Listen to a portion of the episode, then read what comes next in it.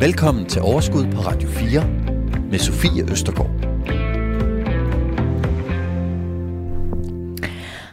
Og øh, det er du egentlig ret heldig med, at du gør, for øh, det her, det bliver endnu et meget spændende program. Det bliver også et aktuelt program, fordi jeg er helt sikker på, at jeg ikke er den eneste, som øh, har ret svært ved øh, markedet generelt at forstå, hvad det egentlig er, der sker. Fordi der sker så meget altså overalt. En ting er, at øh, min egen portefølje, altså jeg havde nærmest ikke forestillet mig, at den kunne komme længere ned, det kan den altså. Og det sker øh, fortsat. Udover det, så er der også øh, virkelig meget snak øh, om boligmarkedet, øh, hvor der jo nu lige pludselig øh, bliver solgt færre og færre boliger, og hvad kommer det til at have betydning for, for priserne? Er det nu, vi alligevel skal sælge? Er det nu, vi overhovedet skal købe, eller skal vi glemme alt om det? Øhm, der sker så meget, der er inflationen, der er renten, der er, jamen altså, jeg kunne nærmest blive ved. Så øh, derfor så øh, har jeg i dag øh, en masse øh, eksperter og kloge hoveder øh, på besøg, og øh, vi tager simpelthen temperaturen på det hele, så jeg er helt sikker på, at når der er gået en lille time, så har du en lille bitte smule mere overblik over, hvad du skal gøre, og hvordan du skal navigere i det her. Vi har også en rigtig mange dejlige spørgsmål fra lytterne, som både handler om bolig, handler om aktier, handler om det er måske nu, vi skal købe obligationer. Det er sådan noget, vi skal tale om i dag. Velkommen til Overskud.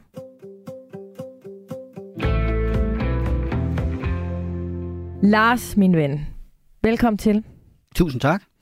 Du er jo vores, øh, en af vores faste gæster, investeringsstrateg hos Danske Bank, Lars Skovgaard Andersen. Ja, yeah. det er mig. Det er nemlig dig. Ja. Hvordan har du det?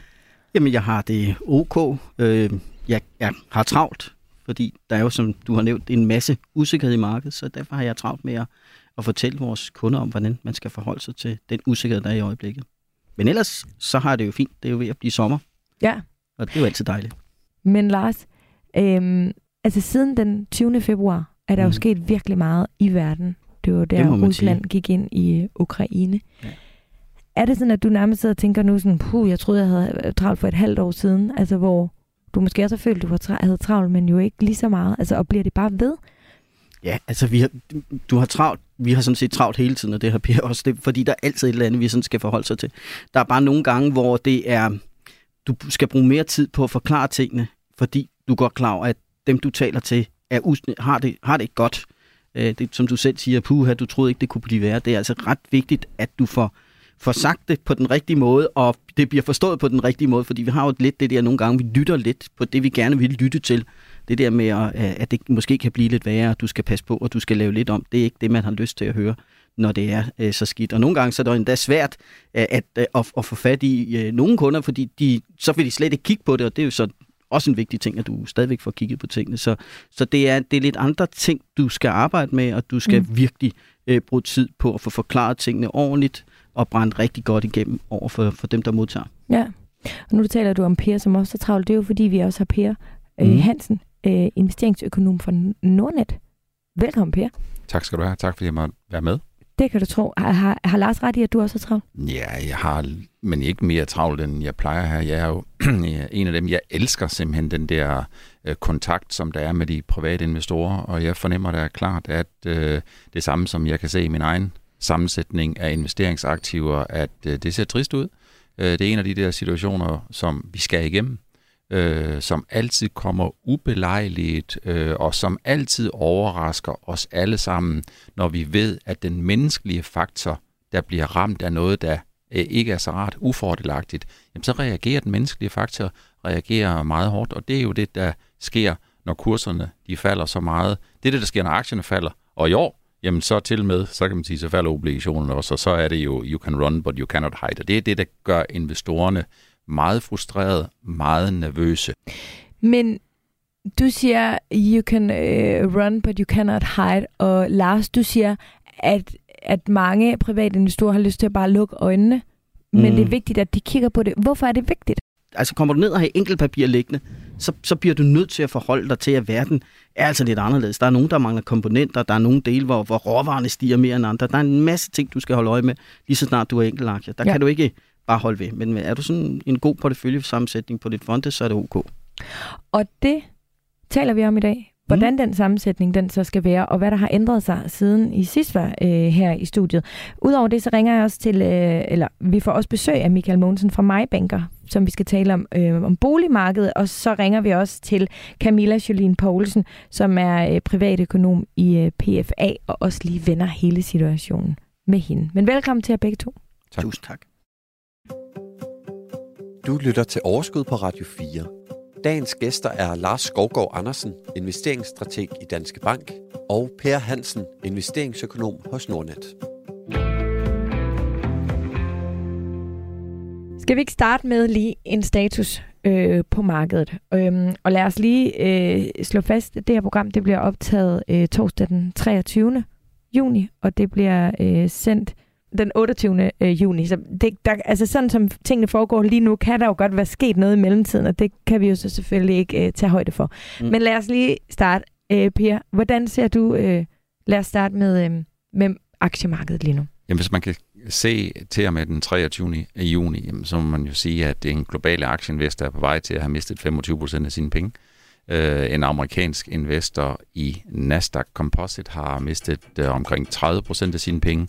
Vi har set, at en dansk investor i C25, når man blander sine øh, aktiver meget, har mistet omkring 20, lidt over 20 procent. Vi har set, at obligationerne er faldet så meget, fordi renterne er steget så meget, at obligationerne, det kommer måske tilbage til, faktisk er blevet meget interessante set i en blandingsportefølje. Men man må sige, øh, det ser svært ud. Der er inflation, der er Ukraine, der er Rusland, øh, der er oliepriser, øh, der er der er mange udfordringer. Det er sådan set business as usual i den forstand, at de udfordringer, vi ser, dem kan vi alle sammen forholde os til. Det er store udfordringer. Men når man kigger på finansielle størrelser, så er det jo en gang imellem, så er der mange store udfordringer. Og den her gang, jamen der hedder det de der ting, som vi øh, har snakket om her med Ukraine og, råvarepriser og 47 andre ting. Øh, og den, det, der adskiller den her tur fra tidligere, jamen det er jo normalt, så har du en målmand, eller en målkvinde, jeg ved ikke, om det hedder, hvis det er en kvinde. Øh, men du har en centralbank, som ligesom i urolige tider siger, I skal tage det roligt, vi skal nok bakke op med den opbakning, I har brug for. Vi skal nok forsøge at berolige, at likviditet, der mangler, så skal vi nok komme med den. Er det renterne, der skal ned for at stimulere, så skal vi nok komme med den. Men det, de siger den her gang, det er, at vi har faktisk brug for, vi har sovet i timen, vi har glemt at få hævet renterne på et tidspunkt, så vi ikke har undgået, at inflationen er stukket afsted. Så den store forskel til tidligere, det er ikke Rusland og Ukraine som en krig. Det er ikke energipriser, som er høje. Den store udfordring, det er, at man mangler den sidste skanse, en mål, øh, en målperson, kan lad os bare kalde det på den måde, der kan hjælpe og være den sikre forankring mod, at tingene de udvikler sig, og de eskalerer til det negative. Det er Øh, for mig at se øh, det, der gør, at øh, det hele kaster op i luften, og det risikerer at falde ned øh, og gå i stykker. Og det er jeg så helt enig om. Jeg er helt enig i. Det, det, det, som også er problemet lidt, det er jo, at, at de skal jo ind og gøre noget ved inflationen. Og der er sket et eller andet. Vi gik jo fra at have en, en, en inflation i starten hvor, af året, fordi nu skulle vi jo åbne op, øh, så, så kunne vi godt se, at inflationen var begyndt at stige, så, så stiger den jo så endnu mere, fordi der opstår den her krig i Ukraine. Men det, der også sker i øjeblikket, det er, at øh, lidt paradoxalt, så os forbrugere og selskaber har jo lært af tiderne, så vi har sådan haft en rigtig, rigtig god buffer. Øh, også i rundt covid, så har vi bare siddet derhjemme. Og det, der er lidt problemet for centralbankerne, det er jo, at de kan jo ikke skaffe mere olie eller mere hvede. Det er jo ikke det, en centralbank gør. De kan stramme skruen, sådan så kapital bliver dyre. De kan stramme skruen, sådan så, så boligpriserne bliver ramt af det her, sådan så vi på et eller andet tidspunkt fatter, at øh, priserne er steget. Fordi det, der sker lige i øjeblikket, det er, nu kommer vi ud af vores covid, og vi skal del dylme på ferie, lige meget om gasprisen siger et eller andet, eller hvad fødevarepriserne er. Så vi er sådan lidt, et, et, vi, vi skubber selv på for at presse inflationen op yderligere her. Jeg tror, det, der kommer til at ske på den anden side af sommer, det er, at du vil opleve mange danskere, der virkelig skruer ned for, for forbruget nu her. Og derfor så er jeg faktisk lidt bekymret for, at centralbankerne lige i øjeblikket, Øh, og de kan ikke vente, for, for de bliver nødt, nød til at gøre noget ved inflationen. Det er deres helt øh, overordnede bare, de skal gå efter, at de sådan faktisk får strammet på et, på et punkt, hvor vi faktisk måske er sådan en halvanden måned fra at have fattet det, og så vil man se det her massive øh, nedgang i forbruget hos, øh, hos os forbrugere, fordi vi simpelthen er lige i den her øh, lomme nu her. Så det, det er sådan en, en periode, hvor vi det er inflationen, der bliver presset op, det er den, de bekæmper, og det er deres hovedformål. De skal ikke redde aktiemarkedet, de skal sørge for, at der ikke kommer usikkerhed i det finansielle marked, som så rammer os to, men de skal ikke redde aktiemarkedet, men de går ind, og, og vi kan se, nu gjorde de det også med, med, med italienske obligationer, da de her spænd, altså prisen for en italiensk obligation, den steg for meget i forhold til en tysk, det kan give stress i markedet. Så der går de ind og begynder at gøre nogle ting, men øh, aktiemarkedet, det får lov til at, at leve sit liv. Øh, det går de igen og kigger på, fordi de skal have styr på den her inflation. Og det er altså, det er os, og det tager tid, inden vi forstår og efterspørger mindre. Det er kun efterspørgselen, der sådan for alvor kan få priserne ned. Øh, og det tager altså lidt tid, så det er noget, vi skal leve med lidt tid nu, desværre. Sofie, det er jeg ked af at sige. Ja, det er jeg virkelig også irriteret over at høre. Jeg havde da håbet, at du kunne sige noget andet. Men øhm, du siger selv, nu er vi over covid, og nu skal vi alle sammen ud og rejse, mm. og uanset hvad. Men det er vi jo faktisk ikke. Altså, kontakt, vi har et kontakttal, der faktisk øh, ligger på 1,1 lige nu, og der har lige været pressemøde igen. Vi ja. hører Højnega ude egentlig og, og tale lidt om det, og, og, og det bliver tonet meget ned, og vi skal ikke det ene og det andet og det tredje. Men vi står lige i en årstid, mm. hvor jeg tror, at de fleste af os, vi har tænkt sådan, sommeren, bum, der er der bare ikke noget. Det ved vi fra de tidligere år, at så er det bare super fedt, og vi kan lige øh, hygge os med alle vennerne, holde bryllup og alle sommerfester, og la la la, og så må vi se, hvad der sker til efteråret mm. og i de kolde måneder. Men vi står altså nu her i slutningen af juni, og det er altså øh, på vej op, ikke? Altså, ja. har, spiller, har det, spiller det nogen rolle nu, eller er det så tilpas, øh, hvad skal man sige, øh, det er jo ikke overskrifterne. Overskrifterne handler jo om alle de andre ting, som vi allerede har nævnt, så det bliver bare sådan lidt sådan en lidt øh, mindre yep. nyhed, eller sådan, men, men hvad bliver situationen med det? Altså, der, der er jo en årsag til, at vi ikke, at vi ikke kan... Undskyld, Per, nu skal du nok få lov til at sige noget to sekunder. Der er en årsag til, at, vi ikke, øh, at det ikke er, er sådan nemt at rejse. De store luftfartsselskaber, de tør da ikke at gå ud og bombe antallet af personale op nu, for de ved jo ikke, hvad der kommer til at ske i efteråret. Lufthavns, øh, lufthavne vil heller ikke ansætte folk nu, fordi hvad sker der? Så før det der, det kommer også, det er sådan en anden ting. Det er derfor, der er den, øh, alt det ballade nu, når vi skal ud og rejse her til sommer. Øh, men, men der er der rigtig mange, og det her under os mig, jeg sidder der, jeg vil da godt se, hvordan kommer det til at blive til efteråret. Jeg, regner, jeg håber da på, at vi har et hovedscenarie om, at vi er over det værste, men der er da sådan en lille abe på skulderen, der siger, okay, hvordan, hvad næste gang vi kommer til at nyse i efteråret, hvad bliver det for et nys, vi, øh, vi kommer ud med det her?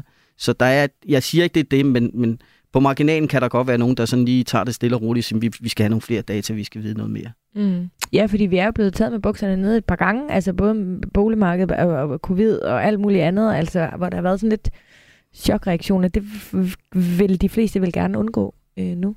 Jamen, jeg tror, covid er jo noget af det, der ligger lidt under overfladen, og jeg tror, når vi ikke hører så meget om det, så er det jo ikke fordi, at det ikke er en reel risiko, men det er bare fordi mennesket har en tendens til, at der er en overgrænse for, hvor mange komplikationer vi kan holde op i hovedet, og hvor mange variable vi kan holde i luften. Mm. Men så prøv at give, jeg er desværre også sådan lidt af den overbevisning, at når vi kommer frem til efteråret, når folk er kommet tilbage fra Mallorca, og øh, de forhåbentlig er kommet godt op og flyve og kommet godt ned igen, jeg tager til Mallorca på søndag.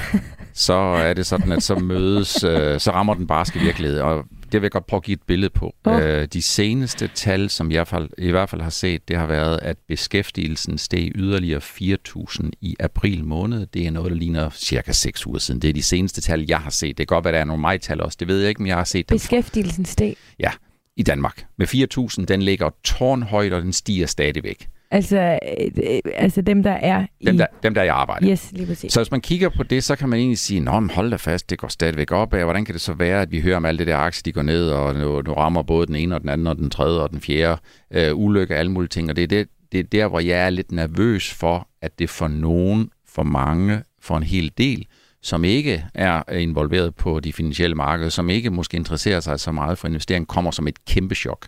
Og det er fordi, at mens aktierne mens aktieinvestorerne, de i januar måned, februar måned, sad og læste aviserne, avisoverskrifterne fra den 23. juni. Det vil sige, de forsøger at sige, hvad kommer der til at stå i aviserne om 6 måneder om økonomien. Så er aktierne, de er 6 måneder foran. Om aktierne forsøger at sige, at når vi kommer hen til efteråret, hen i slutningen af året og starten af 2023, så er der en reel risiko for, en meget stor risiko for, at økonomien oplever to på hinanden følgende kvartal, det kalder man en recession, at den trækker sig tilbage. Men kigger man på arbejdsmarkedet, kigger man på beskæftigelsen, kigger man på april måned, som sætter ny beskæftigelsesrekord, så er der nogen, der siger, hold da fast, det går godt nok fint. Vi kan ikke finde nogen medarbejdere til noget. Vi kan ikke finde nogen, der skal servere fadøl øh, inde på en, øh, en, en rar café eller ting og sager. Og der skal man bare huske på, at arbejdsmarkedet er formentlig seks måneder bagefter de realiteterne, hvorimod aktiemarkedet er seks måneder foran realiteterne. Så der, hvor investorerne de sidder og kigger nu, det er, hvordan ser den her situation i økonomien formentlig ud i slutningen af året eller i starten af 2023? Jamen, så sover arbejdsmarkedet stadigvæk godt. Det er stadigvæk svært at finde nogle, nogle medarbejdere til nogle forskellige ting. Der har man slet ikke set det der endnu. Så til efteråret, der får vi formentlig med en forsinket effekt de mange, der oplever det her. Vi ser, at når først du har været på Mallorca øh, og haft forhåbentlig, og jeg ønsker dig en rigtig, rigtig god ferie, og jeg håber, I hygger tak. jer fuldstændig fantastisk.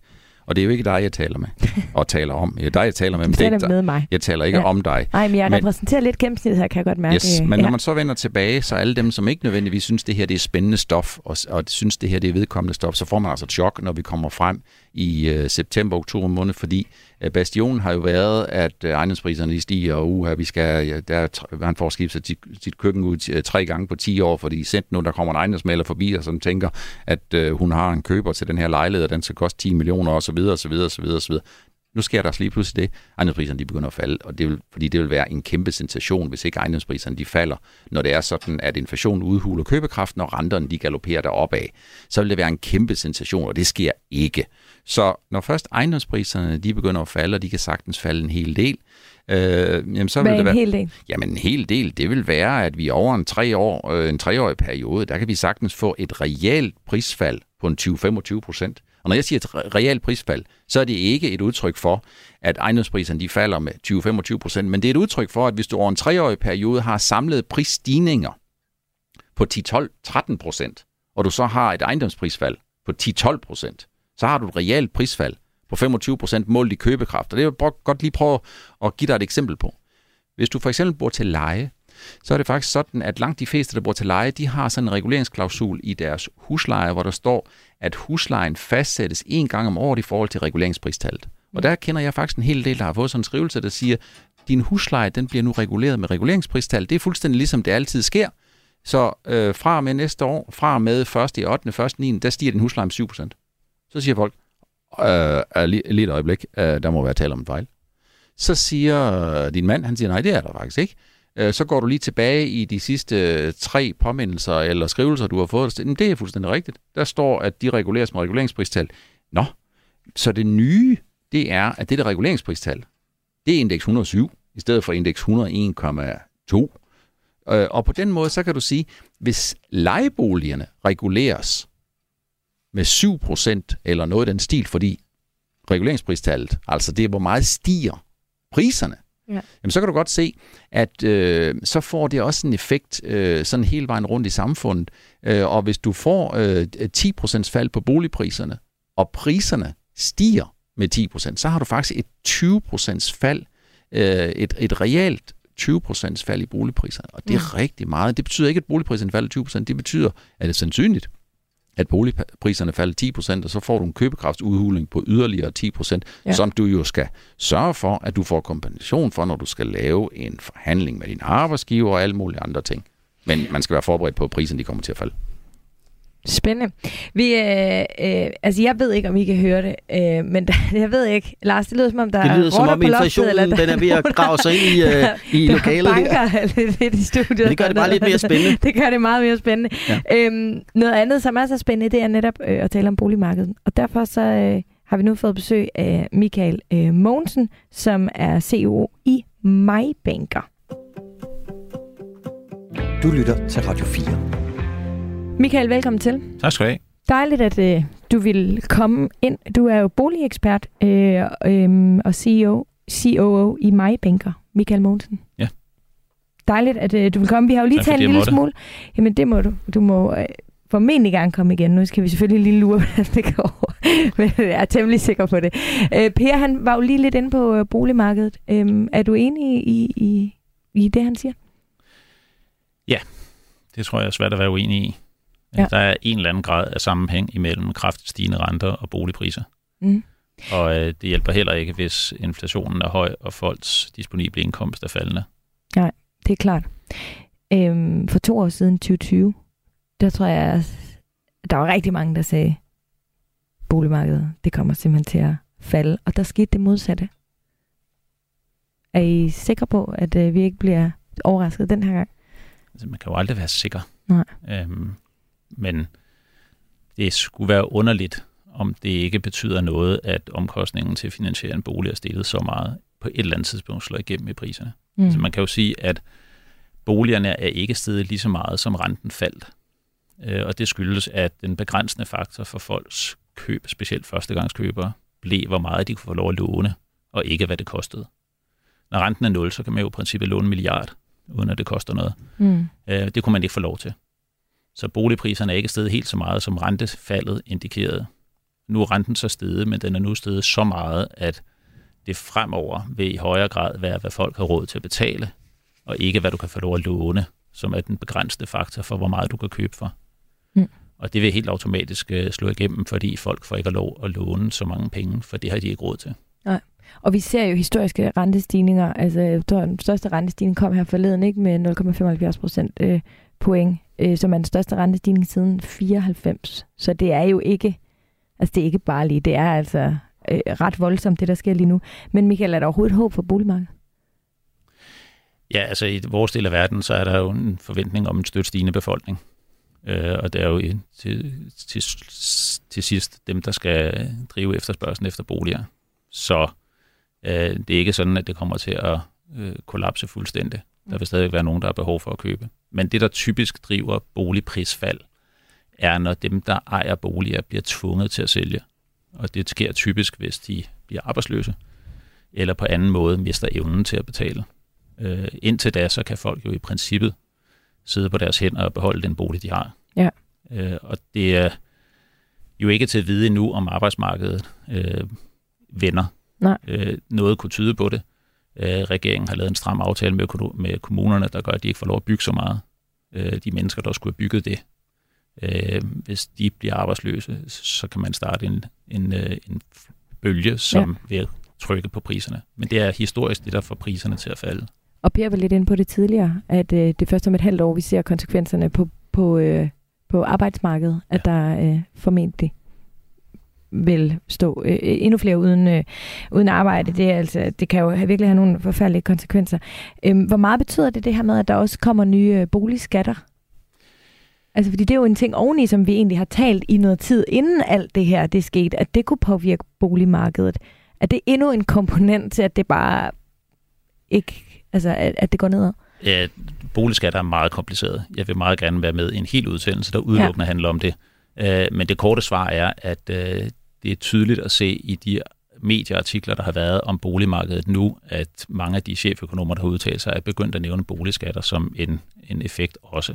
I Mm. øjeblikket er der ikke så mange, der kan gennemskue præcis, hvad det kommer til at betyde. Men i nogle områder, Ja. på udvalgte boliger, der kommer skatten efter 1. januar 24 til at stige ganske gevaldigt.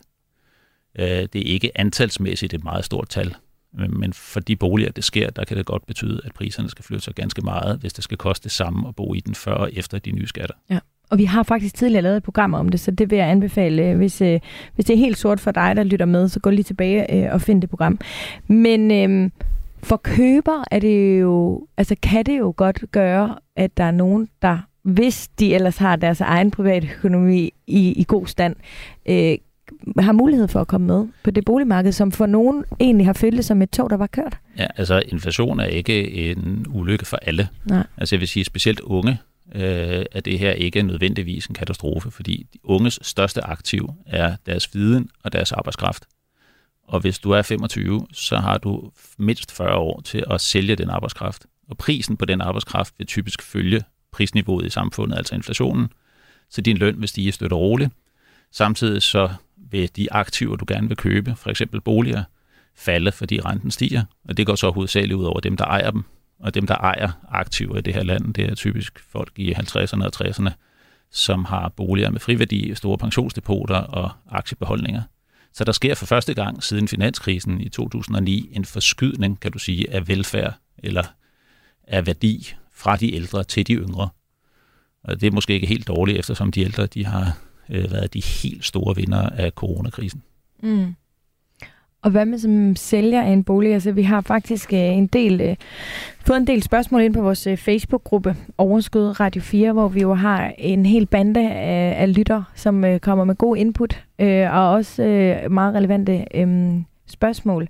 Øh, lad os blive først her ved, ved køberne. Der har vi øh, Kia Vilkenlå, som spørger, øh, om der er gode råd til en førstegangskøber, som regner med at skulle få lejebolig i København til hus i Midtjylland i løbet af det næste år. Altså sådan en som Kia, skal hun afvente lidt og måske glæde sig over situationen, eller, eller skal hun simpelthen droppe planerne og vente, eller? Altså, du kommer det utrolig meget an på, hvor man vil købe bolig henne. Midtjylland kan jo være mange ting. Øh, vi kan godt finde boliger i øh, Midtjylland, som stort set ikke er steget de sidste 10-15 år. Øh, Og øh, de får også en skattelettelse, når de nye skatteregler kommer. Det er Mhm. ikke sikkert, at de nødvendigvis kommer til at falde i pris. Men vi kan også finde boliger i nogle af de af byerne i, i Midtjylland, hvor, øh, hvor priserne er steget ganske kraftigt. Og de får en, skatte, øh, en skattestigning, når de nye skatteregler kommer. Og det, øh, og det vil alt andet lige slå igennem på priserne for dem. Ja. Men ellers så øh, kan det godt være, at man skal sætte sig på sine hænder og se, hvad der sker. Og specielt så kan det blive meget interessant, hvad der sker i efteråret 2023.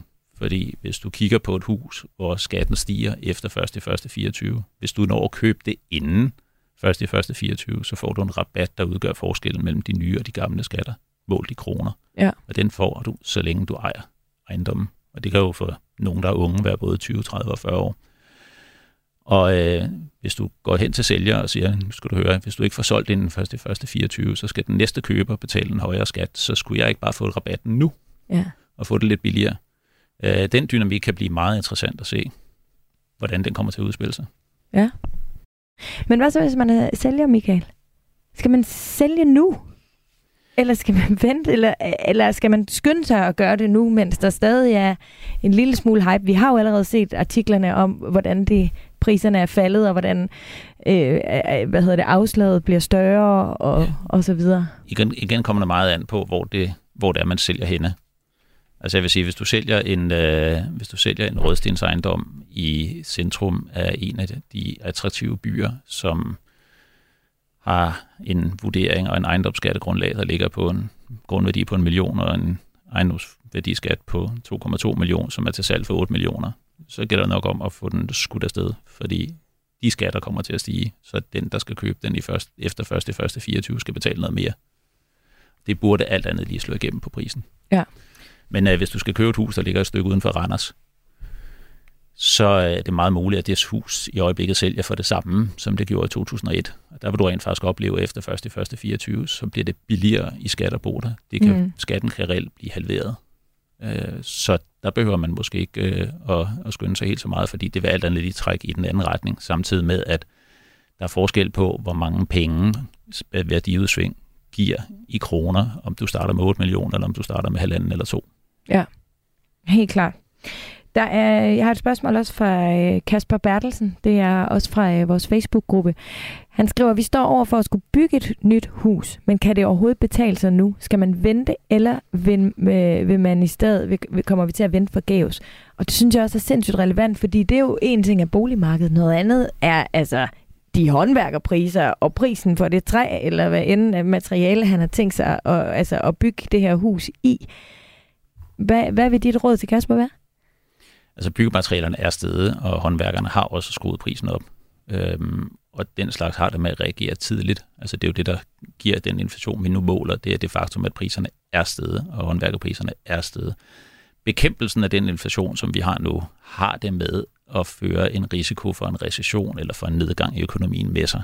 Ja. Sker det, så vil det alt andet lige presse priserne på håndværkere, og det vil også presse priserne på byggematerialer, så det kan faktisk godt være, at de priser har toppet og at det er nu, man skal lade være, hvis man kan.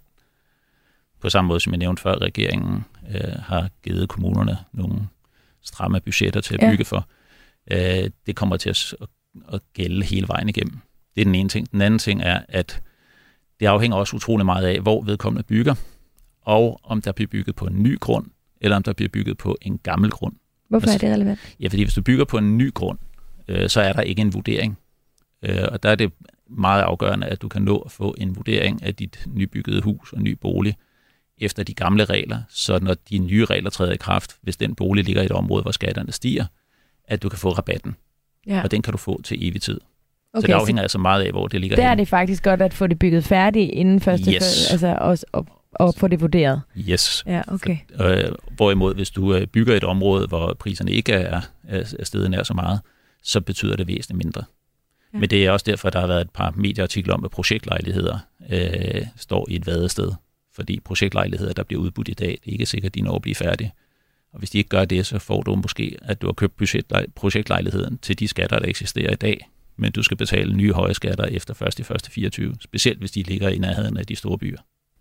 Spændende. Ja. Bare lige et input, som jeg ved ikke, om, om du kan komme lidt ind på, det er det her, den måde, vi arbejder på. Der er jo ikke, vi, ikke nødvendigvis, vi skal være på vores arbejde, så der er nogle dynamikker, der også kan påvirke boligmarkedet, øh, fordi vi, vi kan arbejde hjemmefra. Så hvordan det påvirker boligmarkedet, har du nogen øh, indsigt i det? Kunne jeg da godt tænke mig lige at høre, Mm. når nu du er her. Nej, Ja. det, der, det der virker tydeligt, er, at vi bygger større og større. Øhm, og det kan også betyde noget for, øh, for muligheden for at sælge mindre gamle huse. Øh, Ja. Fordi det bliver mere, alt andet lige kommer grænsen for, hvornår det bedre kan betale sig at rive det ned og bygge nyt nærmere. Ja. Hvis du kan også vil have flere kvadratmeter. Ikke nok med, at du skal sætte det i stand, og Klar. du ikke får den grundplan, du gerne vil have. Du ikke får den energieffektivitet, du kan få med et nyt hus. Du skal også lige pludselig bygge til, øh, hvilket øh, gør det måske nemmere eller billigere at rive det ned og bygge et nyt. Og, Og det kan det- godt presse prisen på den type boliger. Ja, og er det fordi, øh, det, en det af Lars af ind på, en af er- årsagerne er, at vi arbejder hjemmefra mere? En af grundene er, at vi skal bruge mere plads hjemme, for eksempel til hjemmearbejdsplads. Ja. Spændende. Tak. Ja. Jeg vil gerne lige vende med dig, øh, inden, øh, inden du øh, smutter igen, øh, i forhold til lån. Mm. Fordi altså, det er ikke lang tid siden, vi lavede to geniale programmer om lån, som også er nogle af de allermest øh, lyttede, fordi det virkelig er en jungle, og øh, det går jo op for mange af os, at vi faktisk øh, burde tænke lidt mere i vores lån og overveje, hvornår vi skal lægge dem om, fordi det er vi danskere faktisk enormt dårlige til, og vi gør det slet ikke så meget, som vi burde gøre. Så derfor også en anbefaling, hvis ikke I har lyttet til de programmer, så gå lige tilbage og lyt til dem, fordi der er rigtig mange gode øh, fifs at hente. Men siden vi lavede de programmer, er der jo igen sket rigtig meget i markedet. Så hvor er vi øh, henne øh, lige nu, Michael? Der er for eksempel øh, Mathias Grene fra vores Facebook-gruppe, han skriver, øh, skråkonvertering, er det for farligt at kaste sig ud i nu? For eksempel at gå fra 1% fastforrentet til 2,3% på en F5. Jeg ved godt, man ikke kan sige, hvad der sker om fem år, men øh, altså, og der er øh, Niklas Koldrik skriver, øh, om han skal lave en opkonvertering, fordele og ulemper. Altså, det er jo selvfølgelig svært at komme omkring det hele, fordi det er jo nærmest et helt program i sig selv. Men hvordan står det øh, lige nu? Jeg selv går også og overvejer, vi går og overvejer, om vi skal hoppe i flex-lån, øh, fordi vi har allerede lavet opkonverteringen. Men øh, Michael, hvad tænker du om det? Altså jeg kan godt dele svaret op i, i to. Det ene det er det her med, om man skal beholde et fastforrentet lån, som lytteren har med en lav nominel rente. Altså for eksempel et 1% lån eller et 1,5% lån. Hvis man har lånt 2 millioner oprindeligt, så kan det nu indfries for 1,5 million. Og der er nogen, der er ude i, i medierne og siger, at det er kun en god idé, hvis renterne falder igen. Fordi man får et nyt lån med en højere rente, og det skal man jo så betale, mens man venter på, at renten falder, så man kan komme ned igen. Mm. Og der synes jeg, man skal prøve at tænke på, at der er ikke en, det er 1% lån, som nogen mener, man skal overveje at beholde. Det samme lån, er der ikke en bankrådgiver i hele verden, der vil anbefale dig at optage. Der er ikke nogen bankrådgiver, der vil anbefale dig at optage et lån på kurs 70. Det har man prøvet to gange tidligere i 80'erne og i 90'erne, og det kostede rigtig mange penge for dem, der gjorde det. Og det er lidt ligegyldigt, om du har lånet, eller om du står for at optage det.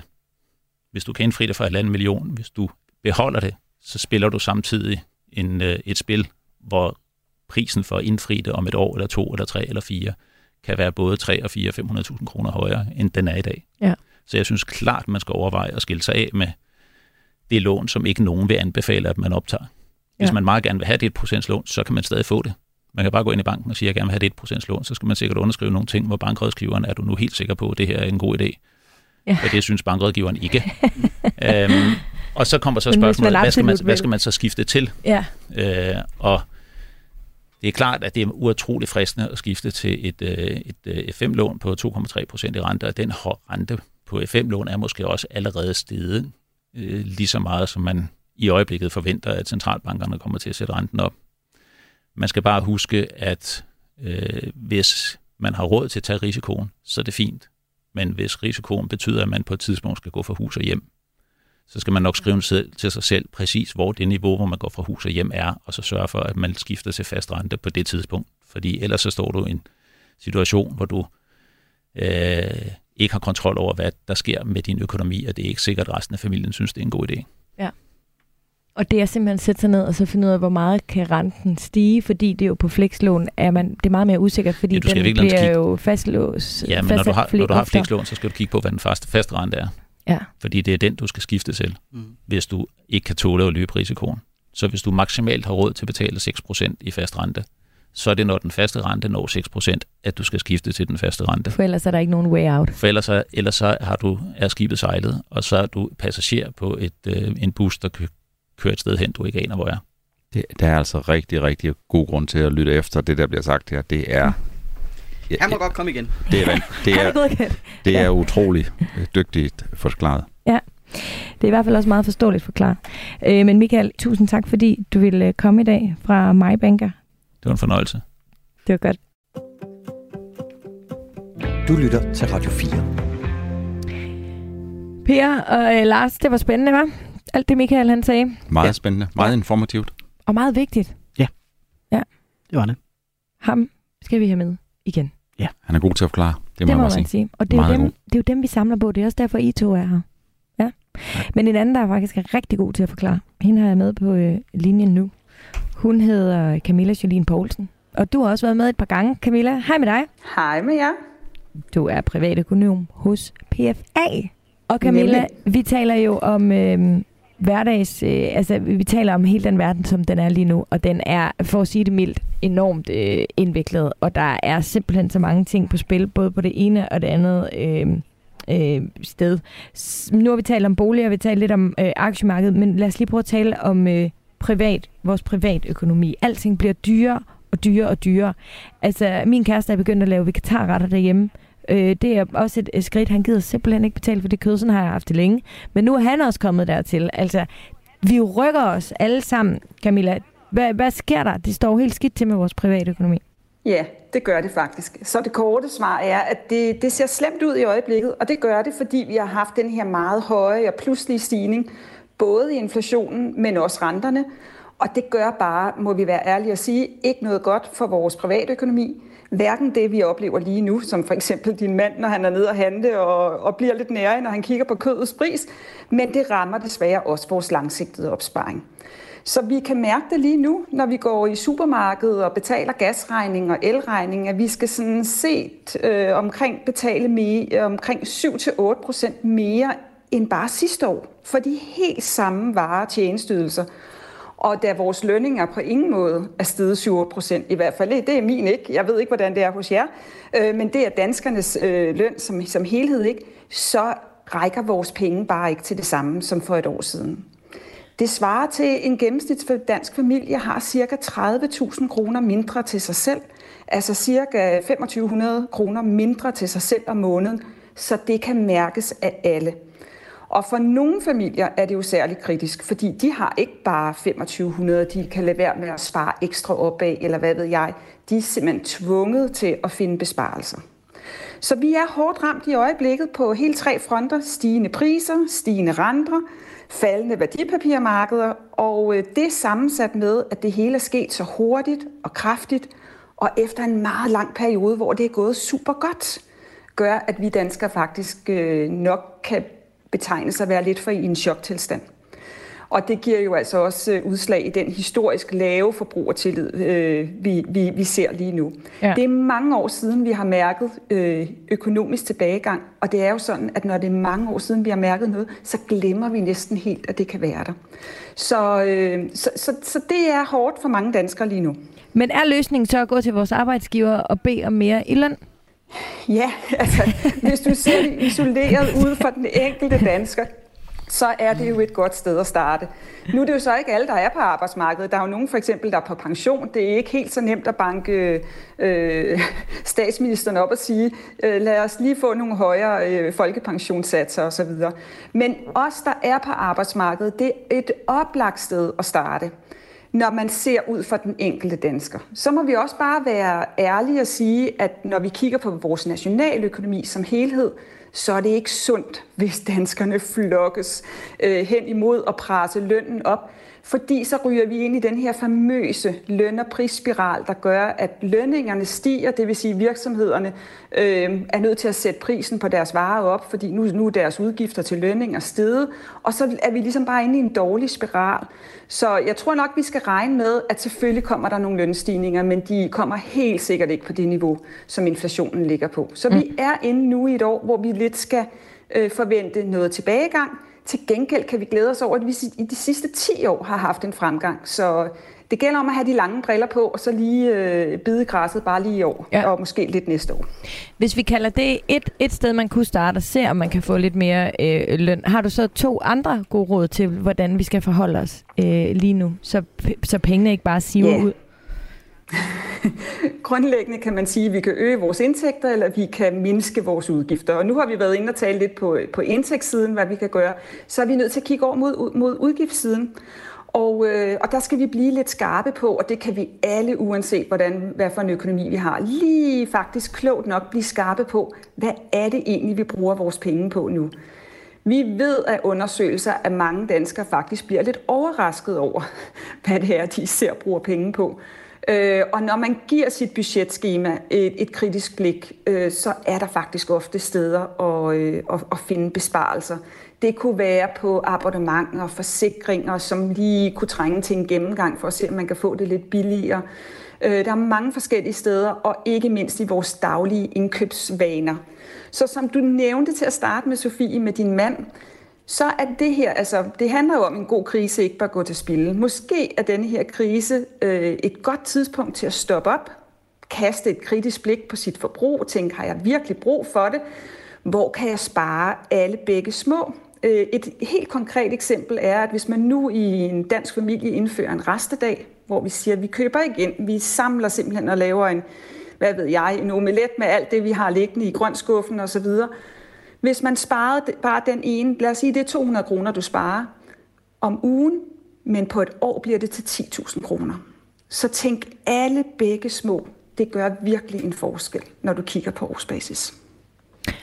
Og det er en, en... Og så skal vi jo bare ja. i forhold til vores opsparinger tænke klogt, og det kan jeg jo også, nu sidder jeg og lyttet lidt på, hvad, hvad I talte om her før. Vi skal sørge for at spare bredt op, øh, både pension, men også i fri opsparing for at have noget fleksibilitet og buffer. Og så er det jo faktisk nu også blevet lidt interessant at afdrage på vores gæld, for nu begynder vi for alvor at mærke, hvor dyrt det faktisk er at have gæld. Ja. Hvad med vores pensionopsparinger? Ja. Er de i fare? De lider jo også Øh, jamen i far et stort, øh, et stort begreb, øh, det, det synes jeg ikke. Jeg synes heller ikke, vi behøver at være nervøse. Men jeg synes, at vi skal anerkende, at det ikke er sjovt at gå ind og kigge på sin pensionsopsparing lige nu. Ligesom det heller ikke er sjovt at gå ind og kigge på sit almindelige frie aktiebort. Og det har noget at gøre med, at de her meget øh, kraftigt stigende renter har jo altså ramt både aktiemarkedet og obligationsmarkedet. Så vi har sådan lidt faktisk fået en losing på begge sider af ansigtet, og det er ikke sjovt. Øh, så, så ja, det har ramt vores pensionsordninger også, og alt andet lige betyder det jo, at den købekraft, vi har lidt senere i livet, når vi skal på, være på pension og nyde det gode liv, at den, øh, den er sænket lidt. Til gengæld, hvis man har været med på pensionsmarkedet i mange år, så har man altså virkelig et godt afkast samlet set over de fem, 10-15 sidste år. Så vi har altså rimelig meget godt at tære af. Så jeg synes ikke, man skal gå i panik, men jeg vil bare anerkende, at det ikke er sjovt at gå ind og kigge på sit afkast lige nu.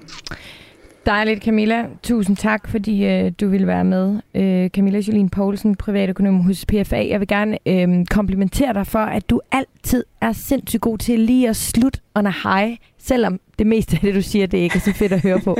så tusind tak for det. Kan du have det dejligt, til vi ses igen? Selv tak. Hej. Tak lige måde, Sofie. Hej. Tak. Du lytter til Radio 4.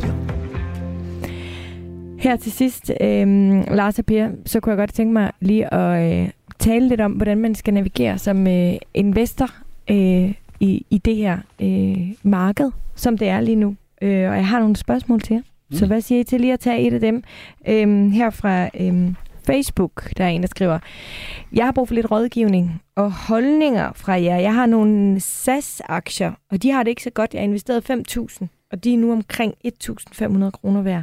Skal jeg sælge, eller skal jeg håbe på, at den kommende pilotstrække ikke betyder konkurs for SAS på forhånd? Tak. Der har jo været ret meget øhm, med, at øh, øh, Norge ikke... Var det Norge, der ikke længere ville øh, hjælpe til, og det ene og det andet, og Danmark ville gerne, og Stop, det ene og det andet? Norge, de stoppede i 18, og Sverige, og Sverige de stopper i 2022. Nå, det var Sverige, der så lige har ja. været ude og sige det, ikke?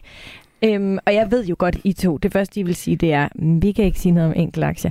Men, men så må I sige noget sådan lidt mere bredt, Lars. Det er ja. du rigtig god til.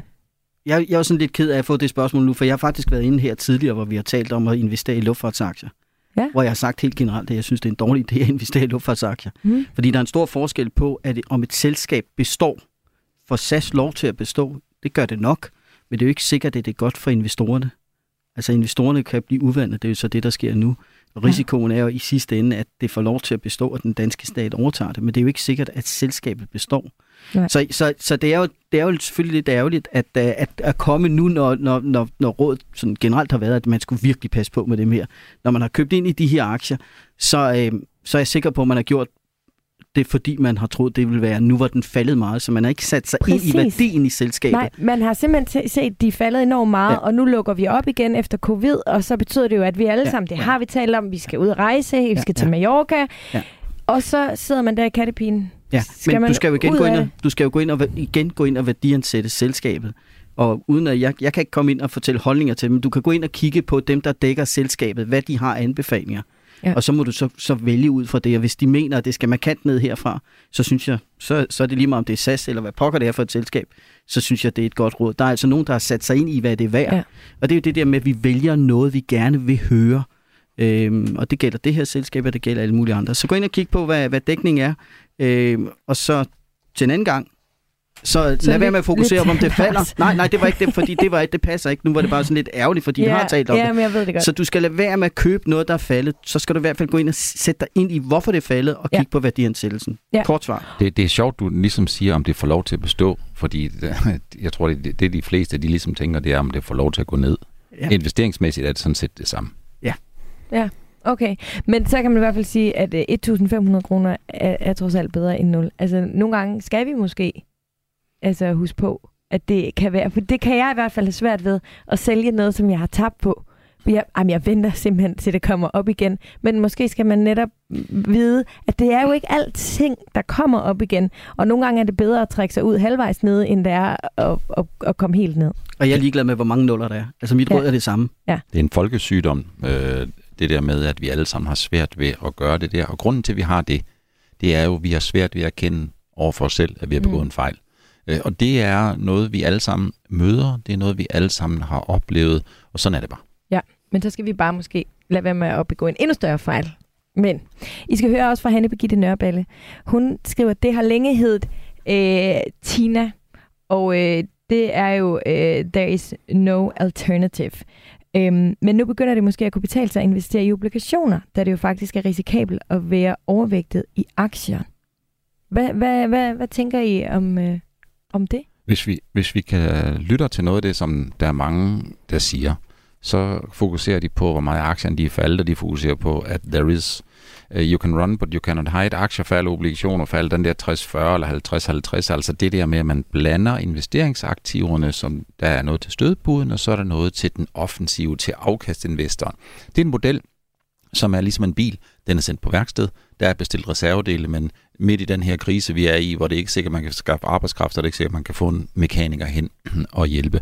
Men det er et godt spørgsmål, og det er et godt spørgsmål, fordi obligationer nok er faldet, men det, at obligationer er faldet, det betyder faktisk, at de begynder at være meget interessante i en porteføljemodel igen. Hvis vi kigger for to-tre år siden, så var investorerne de var villige til at låne den danske stat penge i 10 år, og så betale for at få lov til at låne den danske stat penge. Det var idiotisk. Det er bare nødt til at sige, jeg håber ikke, der er nogen af jer, der har gjort det, og jeg håber ikke, der er nogen, der føler sig truffet. Det, det er idiotisk at betale nogen for, at de skal passe på de penge, som du gerne vil låne dem, og du får ikke noget afkast. Nu er vi i en situation, hvor renterne er steget så meget, at obligationerne begynder at være interessant i et langsigtet perspektiv, simpelthen fordi det forventede afkast i obligationer nu ikke kun er positivt, men det er faktisk dramatisk større, end det har været meget længe. Så mens man hører, at jo, aktier går ned, og obligationer går ned, og hele verden går ned, så mm. er det sådan, at verden går heller ikke ned den her gang. Det kan man være helt sikker på. Men man kan måske få det, det indtryk. Og obligationer er igen, har igen øh, mulighederne for at få et vist comeback, når man blander sine investeringsaktiver. Ja, vi er konkret ude at anbefale vores kunder at kigge på, som alternativ til kontanter blandt andet, øh, og købe op i, i korte flexobligationer. Vi har også været ude at anbefale at købe amerikanske statsobligationer, øh, til, og, som, som at få ind i balancen i porteføljen. Øh, og der er man ikke noget, så er det noget med, at man køber det korte eller lange obligationer, men man kan faktisk se, at det kan betale sig at købe sådan to-tre år ude på, løb, øh, på rentekurven, så får du et rigtig, rigtig fint afkast. Mm. Og hvis det skulle være, vi ryger ind i en recession, jamen, så, så, så får du faktisk også mulighed for at tjene noget, noget kursgevinst. Så, så vi, er, øh, vi er ude og, og har fokus på det her, fordi det kan betale sig nu igen. Og bare lige for at slå det helt fast, hvis man gerne vil det, fordi mm. jeg har fornemmelsen af, at der er rigtig mange nye investorer, som aldrig har prøvet at handle med obligationer.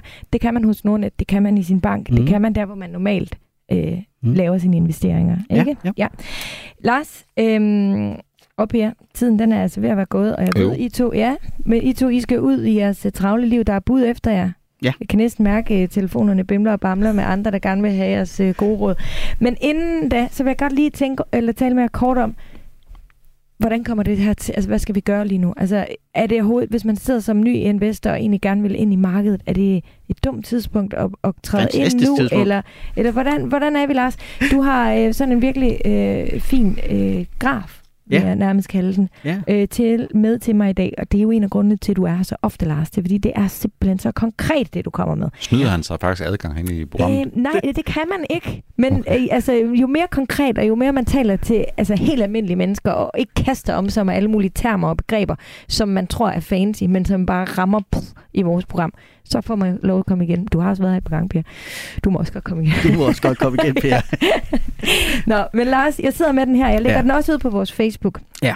Det er øh, simpelthen en graf over, hvad der sker, hvis man over en 25-årig periode med investering har investeret 10.000 kroner én gang årligt mm. i det danske, øh, eller i det globale øh, aktiemarked. Og det er fra 2000, og så øh, er det ligesom en graf, der viser, hvordan er Mm. lidt før 2000 og til i dag. Ikke? Ja. Og øh, man vil have 250.000, hvis man ikke havde øh, hvis man havde gemt den om under hovedpuden, for hvis Så du havde haft haft i banken, så 250.000, havde ja. du ikke haft 250.000. Nå, hvis øh, du har ramt markedet på det rigtige tidspunkt, altså virkelig nailet den hvert eneste år, så vil du have haft 970.657 kroner. Mm. Hvis du har ramt det på den dårligste timing, på det dyreste tidspunkt på året, så vil du alligevel, og det er faktisk her, det bliver rigtig interessant, have haft 730.819 kroner. Ja. Og det synes jeg er interessant. Og det er historien, det er timing markets beats timing of markets, ja. som vi også har talt om tidligere. Det allerbedste, det er dem, der, der ikke har fået investeret nu, og også dem, der er investeret. Altså, øh, selvfølgelig har du penge, du ikke vil øge, så, så, så kan du ikke helt opleve det, men hvis du bare kontinuerligt bliver ved med at sætte penge ind, have det på en eller anden fast dag, lad være med at tro, du ved, hvornår den rigtige dag er. Øh, det, det skal du bare blive ved med at gøre. Det er langsigtet en god idé at investere dine penge. Der vil bare være de her perioder, hvor, hvor det, det ser rigtig, rigtig skidt ud, men det skal altså ikke holde dig tilbage for at gøre Ja. det. Jeg skal huske på, at når det, aviserne er fyldt med, at verden går ned, at tingene ser ringe ud, tingene ser forfærdelige ud, og nu er er Armageddon, den er lige umiddelbart forestående, så er det faktisk der, hvor du skal huske på, at på de virkelige investeringsmarkeder, der er vi 6, 6 måneder forud. Så igen, investorerne, de er nervøse. Når de er nervøse, så har Mm. priserne givet sig. Det er ikke nogen garanti for, at priserne ikke kan give sig yderligere. Det kan de sagtens. De kan godt give sig langt mere, end vi forestiller os. Det er ligesom at være med i et bungee jump. Lige pludselig så giver den sig 5 meter ekstra. Du har kun 3 meter at give af, så du tænker, hold da fast, jeg holder lige vejret, når jeg kommer ned under vandet. Ja. Men langsigtet er det rigtig, rigtig vigtigt at holde fast i det, vi kan se over de sidste 100-200 år. Jeg kan ikke se det, for jeg eksisterede ikke for 200 år. Men dem, der laver de her langsigtberegninger, de siger, du skal holde fast. Du skal ikke gå i panik. Du skal bevare roen, og du skal bevare overblikket. Det er det absolut bedste. Ja. Og så skal du sørge for, at det du har, det svarer til din investeringshorisont og din risikoprofil. Risikoprofil. For ellers, er det, ellers kommer du til at gøre det forkert på et forkert tidspunkt. Og så skal vi lige snakke om ganske kort til sidst. Hvad skal vi, hvis vi skal købe op? For der er jo... Hvad skal du købe op i? Yes. Jamen, du skal jo selvfølgelig købe det, der er faldet allermest. Nej, det skal du jo ikke. Du skal jo købe... Lars kommer ikke med næste gang. Nej, jeg kommer ikke med. Nej, hvis det var mig, der skulle købe op i det her marked, der er ja. Ja. simpelthen så mange bevægelige dele, så køber jeg markedet. Altså, jeg køber det globale aktiemarked i første omgang, øh, og når vi så kommer hen over regnskabssæsonen, vi begynder at se, hvordan aflægger selskaberne, hvad, hvad siger de om fremtiden, så kan det være, at vi kan være lidt modige og gå ud og begynde at købe enkelt papir. Men lige i øjeblikket, så er det bare at købe aktiemarkedet, er behæftet med en vis risiko. Så, så mit råd vil være, køb aktiemarkedet Køb i øjeblikket, så køb bredt op, og så er du med, Er det Og så kan worldwide? Er det hele ja, så vil jeg købe øh, global. Ja. Sådan en global indeksfond. Øh, og så, så er det fint med mig. Og så kan vi på et eller andet tidspunkt, når vi ser mere klart lys derude, så vælger vi vores, øh, vores muligheder. Men, men der er meget stor usikkerhed, hvis du går ind og, og sådan skal pille i det. Ellers kan jeg godt lide stockpicking normalt, men... Øh, men Men ikke lige for tiden. Nej, jeg synes, til nye er investorer, så er det bare markedet. Ma- mange komponenter, der skal ned i suppen. Jamen, øh, Lars øh, Skovgaard fra Danske Bank. Andersen hedder du også. Tusind Ja. tak, fordi du ville øh, være Selvfølgelig, med. Sofie. Og have en dejlig sommer, fordi vi Tak ses først måde. på den anden side. Yes. Men det gør vi. Og Per Hansen, det gør vi også. Øh, investeringsøkonom hos øh, Nordnet. Tak til dig også. Tak fordi I måtte være med. Det var spændende. Det var godt. Og øh, også øh, tak til Michael Mogensen fra MyBanker, og ikke mindst Camilla Jolene Poulsen, som lige var med på linjen. Hun er fra PFA. Husk at øh, hoppe ind i vores øh, Facebook-gruppe Overskud Radio 4. Husk også at lytte til nogle af de programmer, vi har lavet tidligere. Vi har efterhånden snart lavet 100 programmer. Det er altså ret mange, og de er alle sammen spændende og virkelig interessante. Og Anders Hammann, han sidder derude. Han har været med til at øh, lave programmet her i dag. Tak for nu.